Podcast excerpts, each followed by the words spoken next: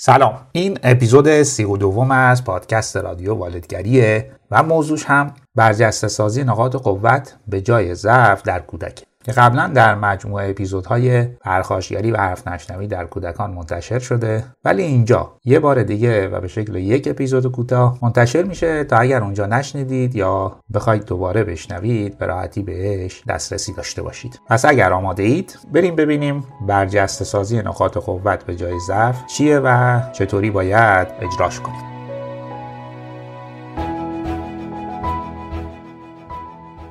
خب، مورد بعد برجسته سازی نقاط قوت به جای ضعف. خیلی از پدرها و مادرها و حتی معلم‌ها تمایل دارن که از طریق نشون دادن و یادآوری نقاط ضعف کودک بهش انگیزه بدن و او رو به سمت بهتر شدن هل بدن، ولی موضوع اینه که بچه‌ها وقتی که بیشتر نقاط ضعفشون به روشون آورده بشه، نسبت به خودشون تردید پیدا میکنن، هم نسبت به توانایی خودشون تردید پیدا میکنن، هم نسبت به اینکه اصلا بچه که خوبی هست، بچه ارزشمندی هست، کودک ارزشمندی هست، تردید پیدا میکنن و انگیزش رو برای رشد و بهتر شدن از دست میده. راه حل چیه؟ برجسته سازی نقاط قوت به جای ضعف. یعنی چی؟ حتما دوران مدرسه، مخصوصا دوران ابتدایی یادتون هست دیگه، زمانی که مشق می نوشتیم و یا دیکته می نوشتیم، معلم ها به دنبال ایرادات و غلط های ما بودن که اونا رو پیدا کنن، با یه خودکار قرمز دورشون خط بکشن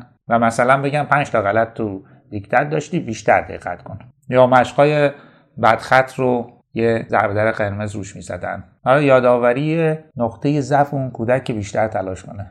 ولی حالا فرض کنید شما به فرزندتون دیکته گفتید و میخواید دیکتهش رو تصحیح کنید. اگه فرزندتون تو این دیکته پنجاه کلمه نوشته، چهل تاش درست و ده تاش غلط باشه، تکنیک برجسته سازی نقاط قوت میگه برو اون چهل تا درست رو روشون تمرکز کن و برجستشون کن، نه ده تا غلط رو. چون ما به عنوان والد یا معلم اصلا عادت کردیم که بگیم ده تا غلط داشتی، از این بعد بیشتر دقت کن، اگه هم بخوای اینجوری ادامه بدی هیچی نمیشی. در حالی که قراره اون چهل تا درست به روی کودک آورده بشه، چهل تا درست در مقابل ده تا غلط، یعنی هشتاد درصد کار رو خوب انجام داده. هشتاد درصد کار رو خوب انجام داده که چیز بدی نیست. وقتی چهل تا درست رو به روش میارید، اون رو برجسته میکنید، کودک انگیزه میگیره برای کار کردن، برای انجام تمرین و پیشرفت کردن. چون یکی از مشکلات والدین با فرزندشون اینه که در رابطه با تکالیف درسی بچه‌ها یا لجبازی میکنن یا نافرمانی میکنن یا حتی پرخاشگری میکنن.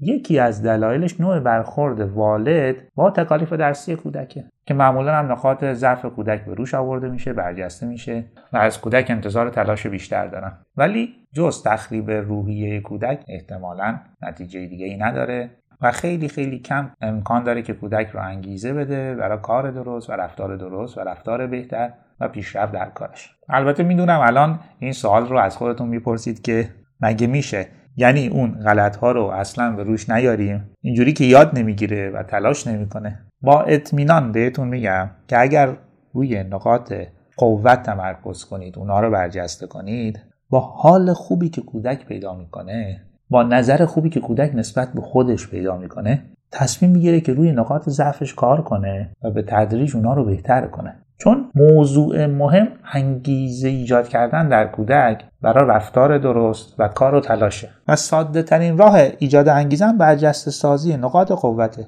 هر کودکی هم نقاط قوتی داره که باید اونا رو پیدا کنیم و بهش نشون بدیم. حتی ممکنه کودک توی نوشتن دیکته غلط زیاد داشته، ولی مثلا دیکتهشو خوشخط نوشته و یا توجه و تمرکز خوبی توی نوشتن دیکته داشته. اینا همش نقاط قوت دیگه که بعد برجسته بشن، روی کودک آورده بشه. یا حتی خیلی ساده تر، فرض کنید فرزندتون توی دیکته‌ای که نوشته حرف آ یا آکولا رو به یه حالت خاص و جذابی می‌نویسه، همین رو میتونید برجسته کنید و بهش بگید که من این آکولاهایی که تو می‌ذاری رو خیلی دوست دارم، فکر می‌کنم یه جور خاص و جذابیه. اینه که کودک رو به نوشتن دیکته و انجام تکلیف و پیشرفت کردن انگیزه میده، بهش کمک میکنه و شما هم کمترین لجبازی، نافرمانی و یا پرخاشگری رو از طرف فرزندتون میبینید. پس بگردید تو زمینه‌های مختلف نقاط قوت فرزندتون رو پیدا کنید، اونا رو برجسته کنید و به روش بیارید تا او هم از وجود خودش و از آنچه که هست خوشحال باشه و حتی لذت ببره.